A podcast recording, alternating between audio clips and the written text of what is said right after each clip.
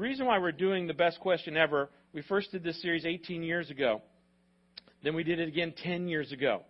And when Pastor Rich and I got together and started talking about what are we going to do this summer, what can be the best of the best that we can bring for the summer, because we feel like if you show up on a holiday weekend, or if you show up on any time during the summer, that it ought to be it ought to be well worth your time because there's so many other options uh, that you have. By the way, those of you who are tuning in on your holiday weekend from the beach or the mountains or wherever you are, thank you so much for investing some of your time uh, with us this morning. So we asked ourselves, you know, what's some of the best series that we've done over the last 20 years? And um, this, the best question ever is one of our favorite series. It's a question that I've used since I discovered it 18 years ago. You can ask my kids. When they were growing up, my kids were 10 and 12 when I first stumbled upon uh, this book that came out of a sermon series that we got from Andy Stanley, who does Starting Point. You just saw him. And we, um, we taught that with permission, of course.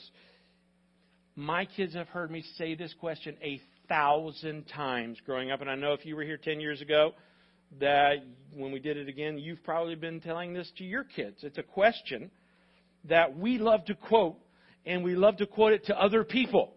What's the wise thing to do? That's the question we want to, but it's really a question that we have to apply to ourselves, and that's much more valuable to apply it to our to our own lives. It's more important, but it's also more difficult. It's way easier to manage other people's lives than our own life, isn't it? If that's if that's the truth. So we've been talking about how we've all done dumb stuff in life. When you look back over your life, we all admit there's been money we wish we haven't spent, right? There's been relationships we wish we'd never gotten involved with. For some people, there's been marriages you wish you'd never gotten involved in. There's been deals that you wish you've never done.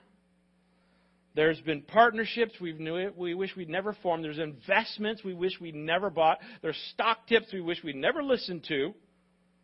There's opportunities we wish we hadn't participated in and taken advantage of. And the list could go on and on and on and on and on. We've all made decisions that we regret. And all of us can look back on our life and find those moments, those moments of most regret. Maybe it was just one night, one night that changed our life and we regret it to this day. Or maybe it was a weekend.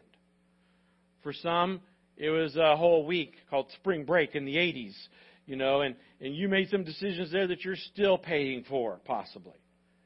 Or maybe it was a month or several years of, of traveling on a prodigal path away from your Lord. We all have chapters in our lives that we wish if there was a way we could jump in a time machine and go back to that moment, we would make a different choice. We would choose a different path. And the odd thing is, even though we all wish we could go back and rewrite that story because it's so obvious to us now as we look back on those weekends, on that night, on that week, on that prodigal path, it is so obvious from where we are today. We look back and we say to ourselves, What was I thinking? Why did I say yes? Why did I get involved? Why didn't I run? We talked about last week.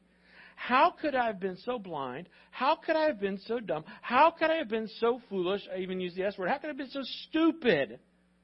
It's so clear now, isn't it? And what's strange is we run into people in our lives. Maybe they're your kids. Maybe they're your coworker, your sibling. And they are now about to make the same decision we made. And we try to tell them, no, no, no, no, you don't want to do that. No, no, no. Don't. I'm living example. I'm telling you, you, it is not going to take you where you want to go. It's not going to get you anywhere good in the people, our kids, our siblings, our coworkers, when we try to warn them, I made that mistake, don't do that. When we warn them, they say to us, they respond to us the same way that we responded to people when they tried to warn us. It's none of your business. Expletive deleted, right? They feel like this is what they need to do. They feel like this is what their heart is telling them to do. We talked about how our heart is deceitful in week one. So, in this series, we have said that it is the goal of our goal is to be able to live our lives in such a way that we look back with little or maybe even no regrets. Wouldn't that be great? Wouldn't it be incredible if you could look back on the last decade or three decades and think, man, I don't have any. I don't have any one nights. I don't have any weekends. I don't have any weeks. I don't have any problems. I don't have any regret. Wouldn't that be almost utopia? We've said that one of the ways that can help us as we move forward to not continue to make these decisions that we end up regretting is to ask this specific question what is the wise thing to do? Not what is everybody else doing, not what is the moral thing to do, not what is the legal thing to do, not what is where is the line, how close to the line can I get to sin without actually sinning kind of a question. The question for me, and not for everybody else, but for me specifically and personally, is what is the wise thing for me to do? And we've been talking about the fact that we need to ask this question on several levels or layers, three levels or layers, and we need to ask it in every arena, every area of our life. Because it's an important individual question. Because we have a unique combination of our, we have a unique past. I have a past that you don't have. You have a past that nobody else has. And we have unique circumstances currently or responsibilities currently in our life. We're at different stages of our lives. And we all have different future hopes and dreams. So, in light of my past experience, personally, in light of my specific current circumstances and reality, in light of my future hopes and dreams, what is the wise thing for me to do in this situation? And this is the grid, this is the the standard by which we should ask every area of our life, every decision, evaluate every choice, because we're all unique in this way. And at some point along the way, to live a regret free life, to live a life that we don't look back on and wonder, what was I thinking? We've got to learn to incorporate the best question ever into every single area, every single facet of our life. Now, I don't think there's any area more important or any arena more important than this arena that we're going to talk about today this arena of our time. Because here's what I want you to write down at the top of your outline. If you don't mind grabbing a pen, clicking it, you're going to want notes for this one because you want to tell your kids this someday, or you're going to want to pull this out and review it for yourself or to help somebody else. Write this down. Our time equals our lives. Our time equals our lives. And this is a little bit of one of those duh things. Like, of course, our time equals our lives. But I want you to think about this. When your time is over, your life is over, isn't it? Our time equals our lives. And the amazing thing is we're all the same in this, that we can all look back at different stages of our of our life and ask ourselves, what did I do with all my time? What did we do with our time? Those of you who are moms of preschools, do we have a couple of moms of preschools that are, yeah. Those of you who are moms of preschools or elementary students, if you've got some elementary kids in your life, don't you find yourself thinking or even saying to your spouse sometimes, because you are so busy. If you've got a couple of toddlers, if you've got a couple of preschoolers, you are so busy with your kids right now. Don't you look at your spouse sometimes and think to yourselves or even say, what did we used to do with all of our time?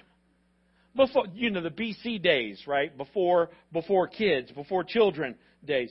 What did we do with, we should be billionaires. I mean, if you took all the time our preschoolers, if you took all the time our elementary school kids require of us, we could have each had three jobs apiece. We should be retired by kindergarten, right? With all the time that we that we spend on them. Where did all of our time go?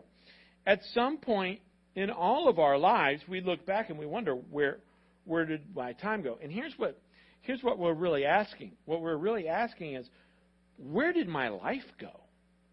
Time equals life. Where did my 20s go? Where did my 30s go? Why don't I have more to show for my 40s or for my 50s?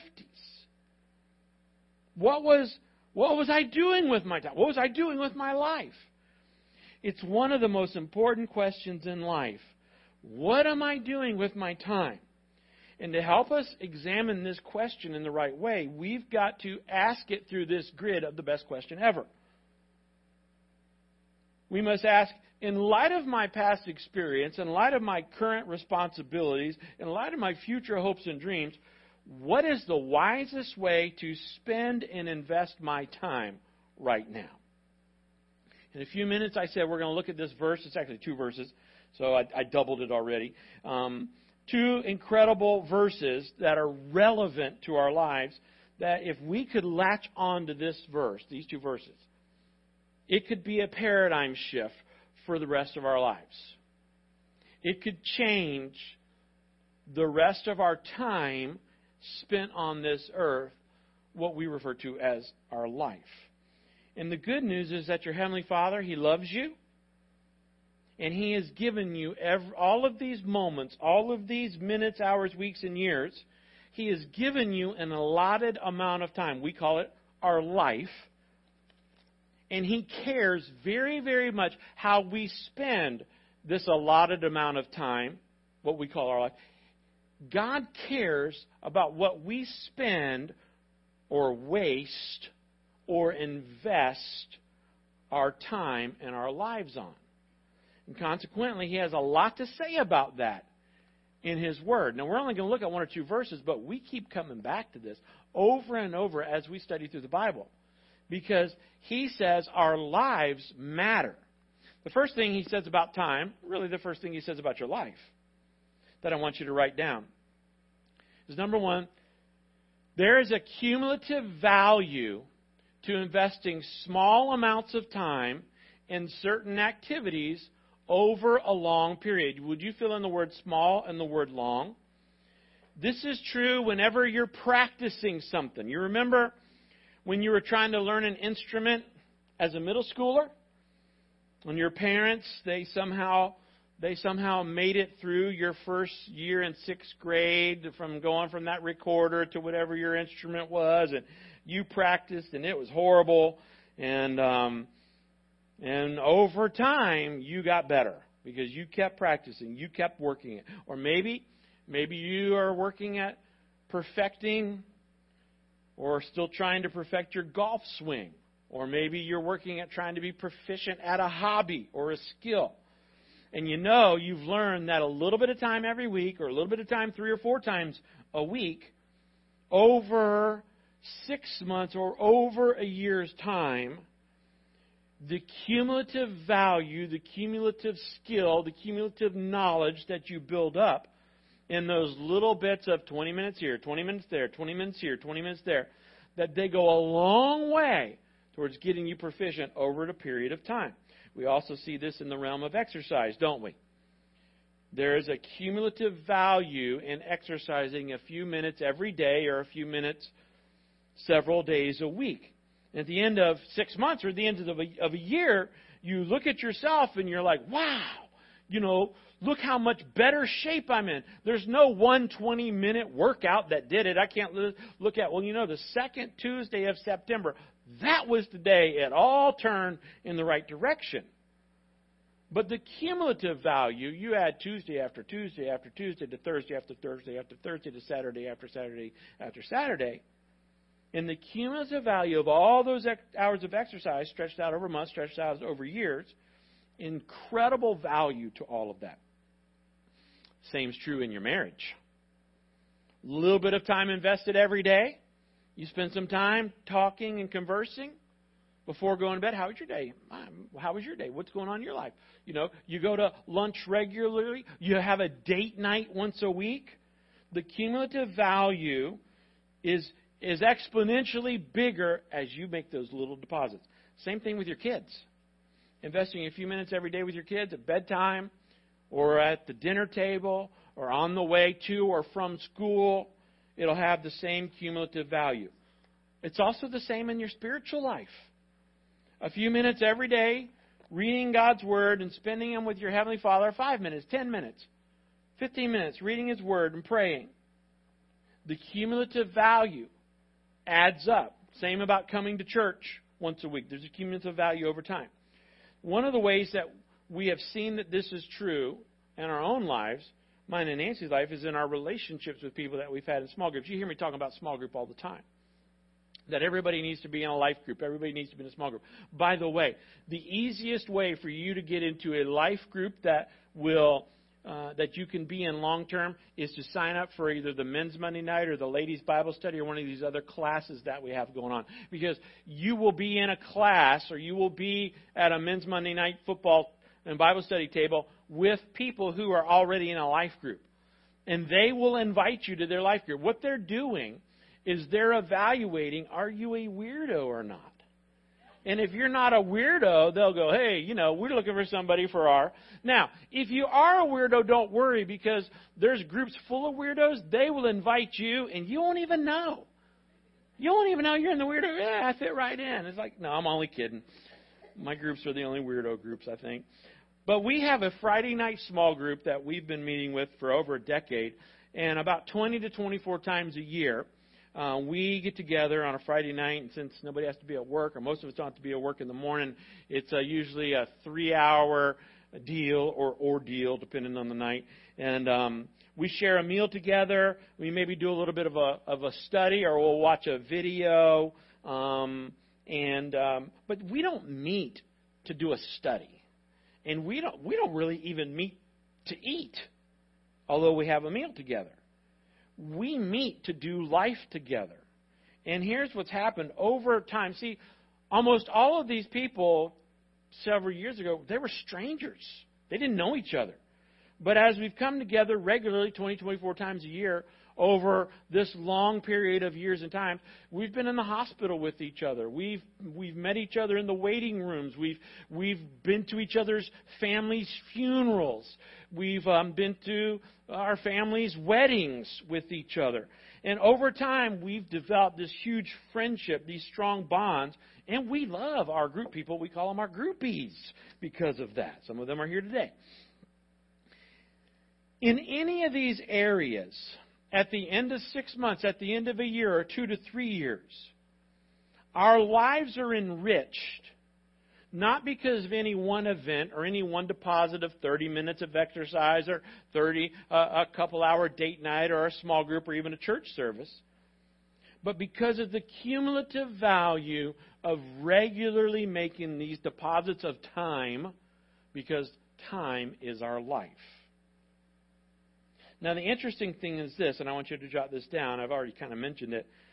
There's actually very little value at all in any one of these deposits. There's little value in any one of those deposits. Here's what I mean by that. Exercising one time doesn't do you very good, much good, does it? I mean, if you're out of shape today and you decide, you know what, I'm getting in shape today. I'm going to go to the gym and I'm going to spend four hours at the gym today. No, you won't be in shape at the end. You'll just be really, really sore tomorrow. So eating dinner with your family one time and then ignoring them for the next three months or four months, it's not going to help. Going to a small group or life group one time won't really yield deep friendships.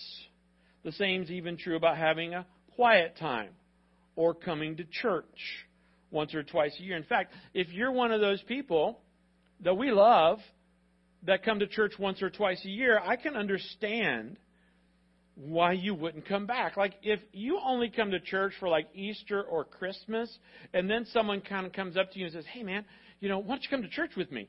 You're kind of like, uh, "Dude, I already did that."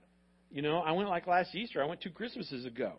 I mean, um, I've been there. I've done that. I, I don't see what the big deal is all about. I mean, it was interesting. It was nice. I had a good time and all that. But my life wasn't changed or anything like you guys keep talking about. And you would say to that person, well, you can't just come once.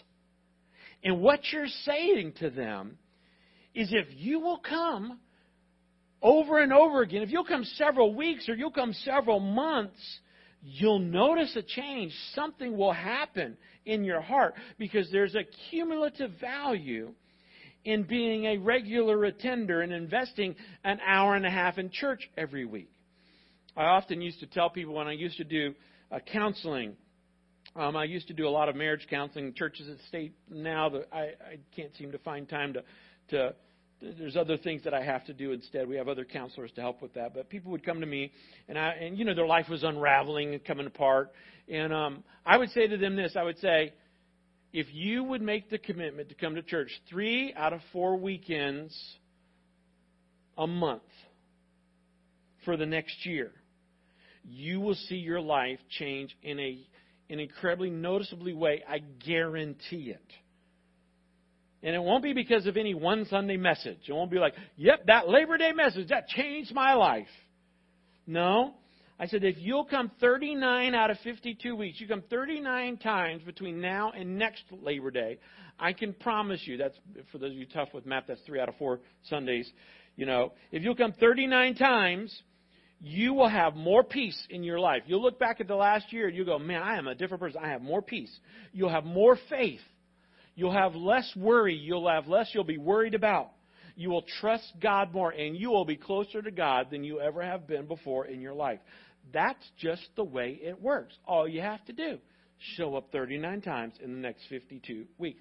There's a cumulative effect in any area of growth when you make a regular when you make it a regular habit. So in many areas of life, especially relationally, with your kids, with your spouse, with your family, with your Heavenly Father. There is a cumulative value, and one deposit on its own has almost no value at all. The second thing I want you to jot down about time on your outline there is the flip side, and that is that neglect has a cumulative effect as well. Will you fill that in there? Neglect, if you don't know how to spell cumulative, it's in number one. I spelled it out for you, number one. It's I had to look. This means if you neglect your marriage for a year, has a cumulative effect.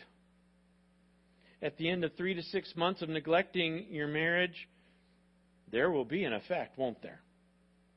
Because neglect has a cumulative effect as well if you decided, you know what, I'm just going to ignore my health this year. I'm going to eat what I want. I'm, I'm not going to exercise at all. I'm just going to do whatever I, all the bad habits, I'm going to do them all this year. At the end of the year, your body will show the wear and tear of probably many years. You'll notice a difference. If you neglect any important areas of life by not giving them the regular time deposits, over the long period of time. There are consequences. And in the end, you will notice the difference. But, but here's what's interesting. And this is what gets us trapped. This is what gets us off track and derailed. This is where we're deceived sometimes, and that's this. There are rarely any immediate consequences for neglecting single installments of time in any arena of life. Rarely is there a giant consequence when you miss something in life.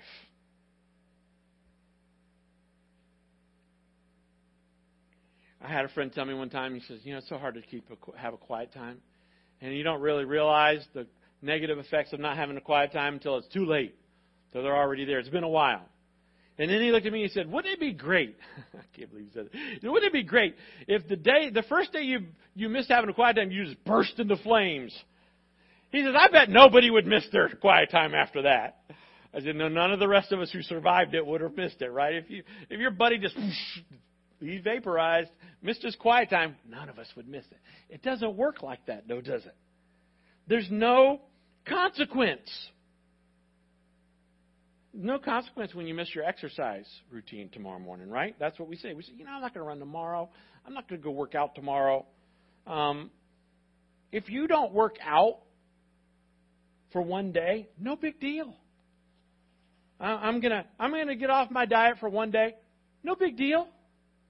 Uh, you know, I should be home with my family for dinner. I promised I'd be there, but I got this thing or this opportunity to come up, and you know, I'm, it's just one night with me. No big deal, and it's true. No big deal you know, I was going to be home for Friday night for date night with my wife, but you know, there's there's something.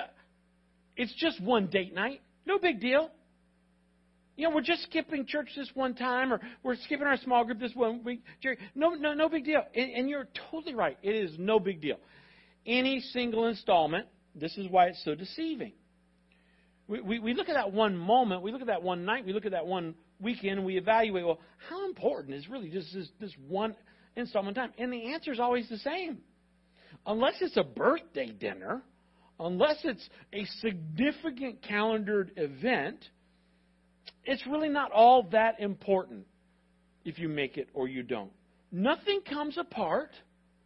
The wheels don't fall off your marriage when you miss one date night. Your kids aren't going to be, you know, incarcerated if you miss one little league game. There's no huge consequence for missing one installment, and that's how we talk ourselves into, oh, it doesn't matter. It's just once. It's no big deal. But here's the third thing I want you to write down. There is no cumulative value to the urgent things that we allow to interfere with what's most important. Here's what I mean by that. Let's say last, let's go back to New Year's resolutions. Let's say you made a New Year's resolution last year to get in shape. And you joined the gym, like all of us do in January. You know, it's, it's like everybody's at the gym in January reading through their one year Bible, right? We're all trying to double time it. Um, we make this commitment. I'm gonna I'm gonna join the gym, or maybe you bought a treadmill. You know, it's hanging all your clothes are on it right now, but you bought a treadmill, and you you got this, and you even announced it on Facebook. This is my year to get in shape. You remember that? And you're thinking to yourself, why are you bringing this up? Yeah, I remember it. Why? Here's the thing: if we were to sit down and we were to discuss and write down, and I were to ask you, what did you do instead of getting in shape? What did you do, you do instead of the treadmill? What did you do instead of the gym? We wouldn't know what we did. We would probably say, well, you know, I mean, I probably slept in. Um, you know, I, I probably read some Facebook. I probably scrolled some on, on Instagram. I, I probably had breakfast with some friends. And if you were to add up all the time we slept in, and all the time we were on Facebook, and all the time we scrolled on Instagram, and all the time we went to breakfast with friends, all the time that we spent not doing this New Year's resolution of working out to get in shape, if you added all of that pile up, it would equal a big zero because there's no cumulative value in everything we do that pulls us away from the important things. Same thing's true with dinner with the family. Same thing's true with dating your wife or attending a small group or church, having a quiet time or practicing a musical instrument. And this is why at some point in our lives, we all look back and we say, Where did it go? Where did my time go? Where did my life go? I don't have anything to show for it. Because there's cumulative value. Did you know there's cumulative value in spending time with God and praying every day with Him? I'm not talking about an hour a day. I'm just talking about 5, 10, 15 minutes a day. And for those of you who've you know, it was January, you said, you know, we did 40 days of something here. It was it was 40 days of transformation or or 40 days of community or 40 days of of prayer. We always do 40 days. This January we're going to kick it off with 40 days of daring faith. And I made a commitment. I'm going to have my quiet time and I started off so good, but somehow I got derailed. I'm going to start journaling. By the way, Pastor Rich, like I said, has a class that will teach you how to journal, how to pray, how to study God's word. He'll be teaching that today. Um, we do that about four times a year. It's called Maturity Matters. You could you could jump into that if you if you needed to, if you wanted to. But if you were to add up all the things that we did instead of a quiet time, and it, it has no cumulative value. We don't know what we've done. We have nothing to show for it compared to what change or what could be true inside of us. If I'd spent that 15 minutes alone with God every day, how different would my my life be now six months, nine months later? Because there's cumulative value in those things that are important. And there's no real cumulative value in all the things that pull us away from that, that we replace it with. And this is why we look back at our life with regret. All the time gets spent, doesn't it? Has anybody got any extra time? You know, we, we have all these time saving devices. Haven't you been saving time all your life? We should have just weeks and weeks of extra time just saved up. I mean, wouldn't that be great? Like, you can save money. When you save money, you can actually go get it and spend it later, can't you? Because you saved the money. But when you save time, where do you save your time? Where do you put that time?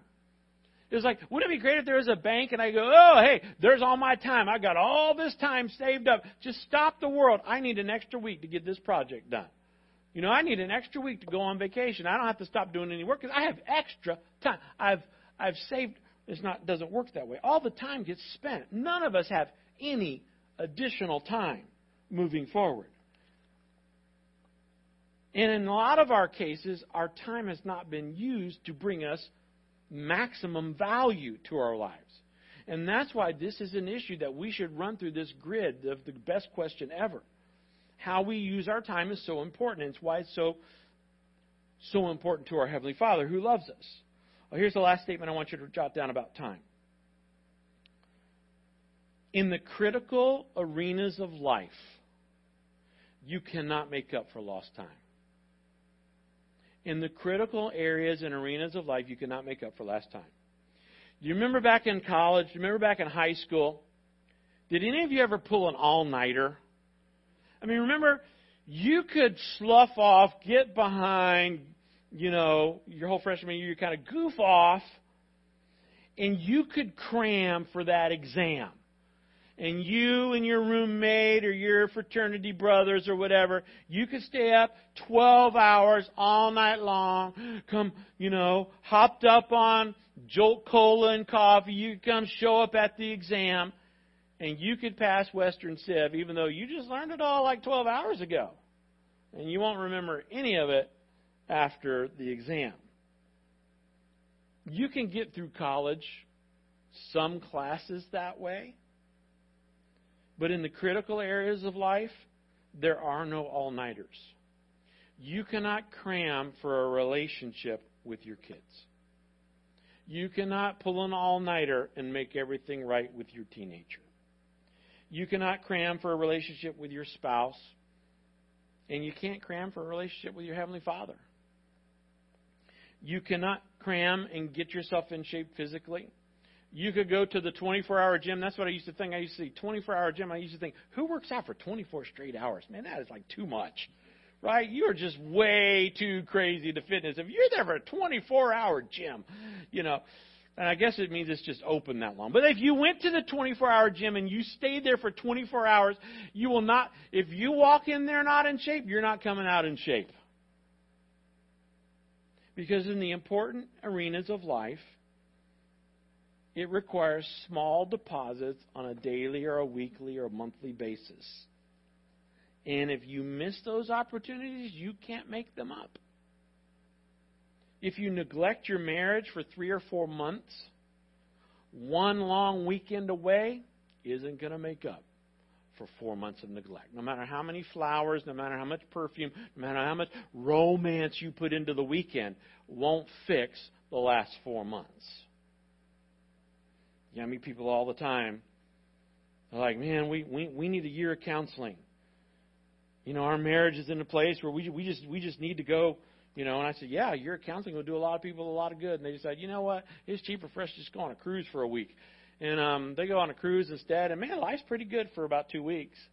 And all those problems that everybody, you know, nobody has a problem on a cruise. Ever been on a cruise? There's no problems. You know? Um, they all come back, don't they? Because you can't make up for lost time with some shortcut kind of a thing. We all we all wish we could make up, but we can't. I have people tell me sometimes, you know, Pastor Pastor Jerry, I haven't been to church all summer, so we're going to come to both services today. You know, I'm like, well, I appreciate that, but I don't think it's going to make it's not going to make the same kind of difference, right? Um, or you, you get those people who's like, You know, I haven't read my Bible. It's, it's December the 26th. I haven't read my Bible all year. I'm going to read the whole Bible this week. You know, like, knock yourself out, buddy. Man, this Leviticus is going to be rough for you on Tuesday. You know, because you're going to read the whole thing in one week. Woo! Um, it's still, look, I'm not against Bible reading. Have I mentioned lately you should read your Bible?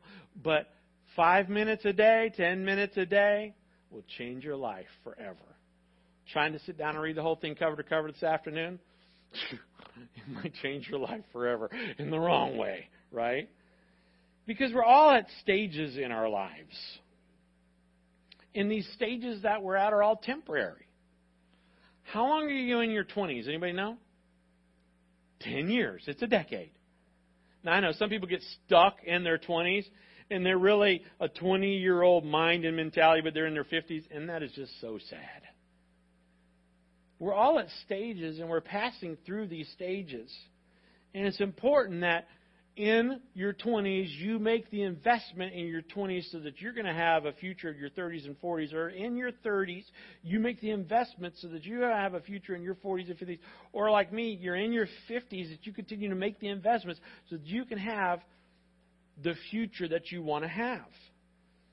Because if you don't, the cumulative long term benefit is lost and lost forever.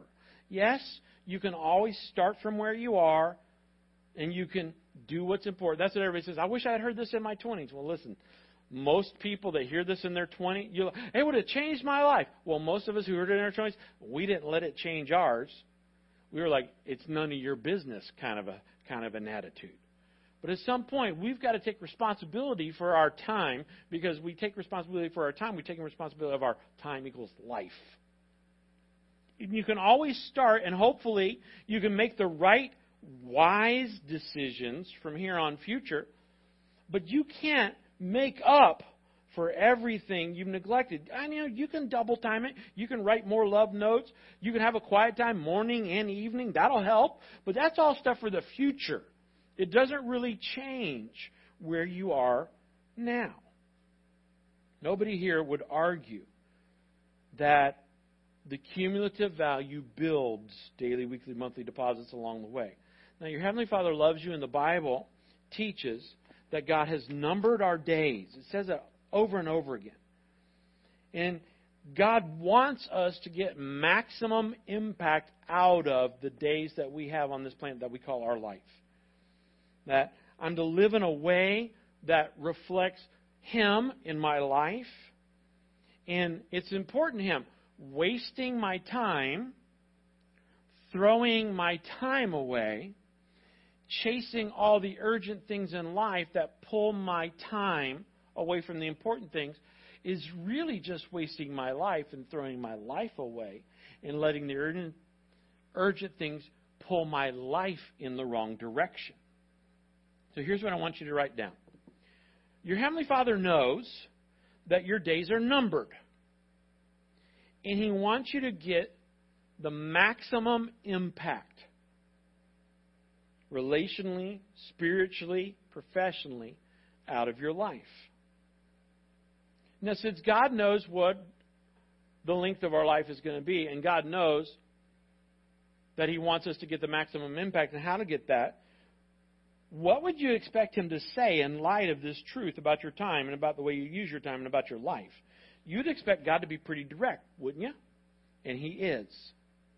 And I want us to go back to this passage from Ephesians chapter 5 that I mentioned in week 1. And I told you we were going to come back to this particular verse in a couple of weeks. And now it's been a couple of weeks. And here's the Apostle Paul. He's writing in the first century by the inspiration of the Holy Spirit. And he addresses this. He's talking about wisdom in Ephesians chapter 5. And then he uses as an example of all the areas of life that he could apply wisdom to, he chooses to apply it to this specific area, the arena of our time. And he says this in verse 15 and 16 of Ephesians chapter 5. He says, So be careful how you live. Don't live like fools, but like those who are wise. Make the most of every opportunity in these evil days. Now, the translation make the most means get maximum value. Squeeze everything that is good out of every moment that you can, that you live. Get maximum value out of your time. That's what takes every opportunity means. And it, it means it implies if you're not wise, that that won't happen. And then look at this little phrase at the end these evil days. Now, this was written 2,000 years ago. But you and I live in a time that's the same. We live in evil days. In these evil days, if we allow them to, this evil culture, if we allow it to, the urgency of life, we fill this in, will steal our time. The urgency of life will steal our time. And really, what that means is the urgency of, of life will steal our life. And we'll end up spending time doing all the urgent things and expected things. And we'll miss out on the once in a lifetime opportunity in that season, in that stage of life, to invest in those things that are most important. We'll miss out on the opportunity to give the daily, the weekly, the monthly deposits of time, which is deposits of our life, into the relationships that are most important to us. And we'll let the culture or we'll let the urgent things in life pull us away from the people that we love and the relationships that we need to invest in. And we'll miss out on that potential cumulative value. When we get to the ends of our 20s and our 30s and our 40s, if we put the investment in, we imagine getting yourself to the end of a decade and looking back and say, look how much better I am relationally at the end of my 20s or the end of my 30s or the end of my 40s than I was at the beginning. Look how much richer my life is spiritually or professionally or even physically. Not because of any one sermon or any one date night or any one driving the car with my kids or any one workout, but because I made incremental deposits. I disciplined myself all along the way. Make the most of every opportunity. Take advantage of every opportunity. Because if you don't, we live in a day and an age when the culture, when the urgency, where the technology will rob you of everything that's most important to you. And the next thing you'll know is you'll be looking down and going, man, these stupid cat videos, they have just been in three or four or five hours will go by. And your life will be where did my life go? Cat videos. Where did my life go? Candy Crush. Angry Birds. Where did my life go? You better not say fantasy football. I won't. And we'll end up allowing other things pull us away from what is obviously the most important. So we've got to ask this best question ever in light of our time, and we've got to say, what is the wise thing, God, for me to do with my time? In light of my past experience, in light of my present circumstances, in light of my future hopes and dreams, what's a wise thing for me to spend my time on? And we can ask that to ourselves. Let me help you. In light of the last two months, what's been going on the last two months of your life, what's the wise thing? What do you, what's the wise thing for me to stop doing? That's a good question.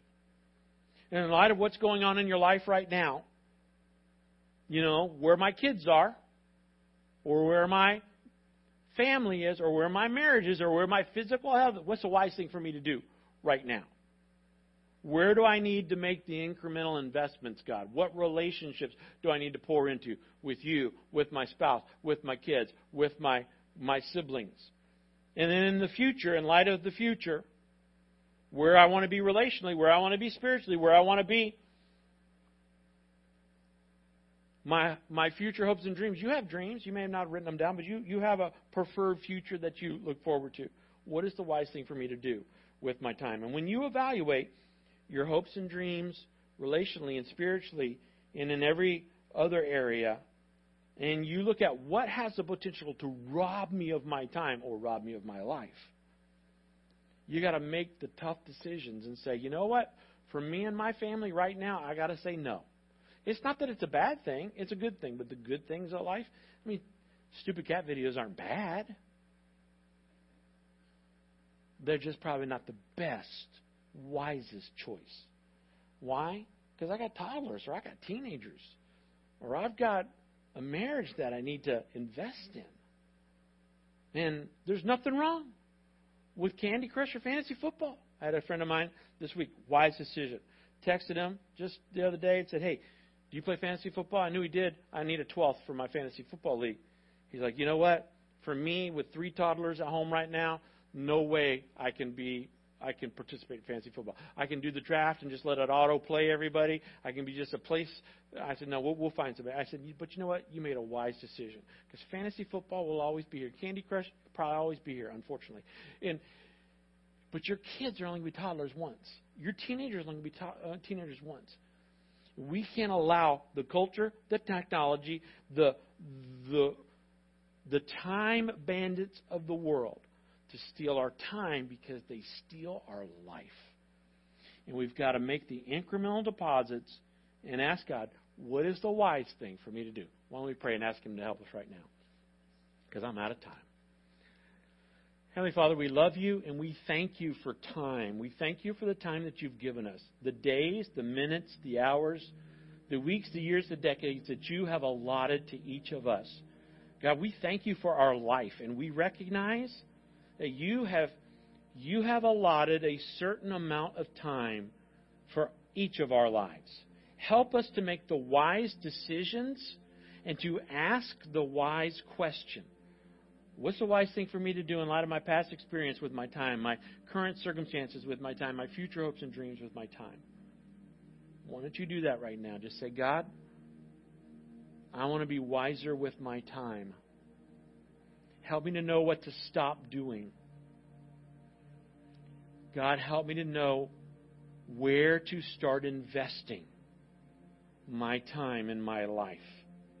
In light of my past and my present and my future, God, what's a wise thing for me to be doing right now? What's a wise thing for me to stop doing right now? You make that your prayer?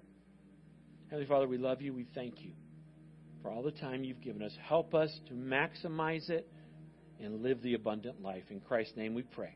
Amen.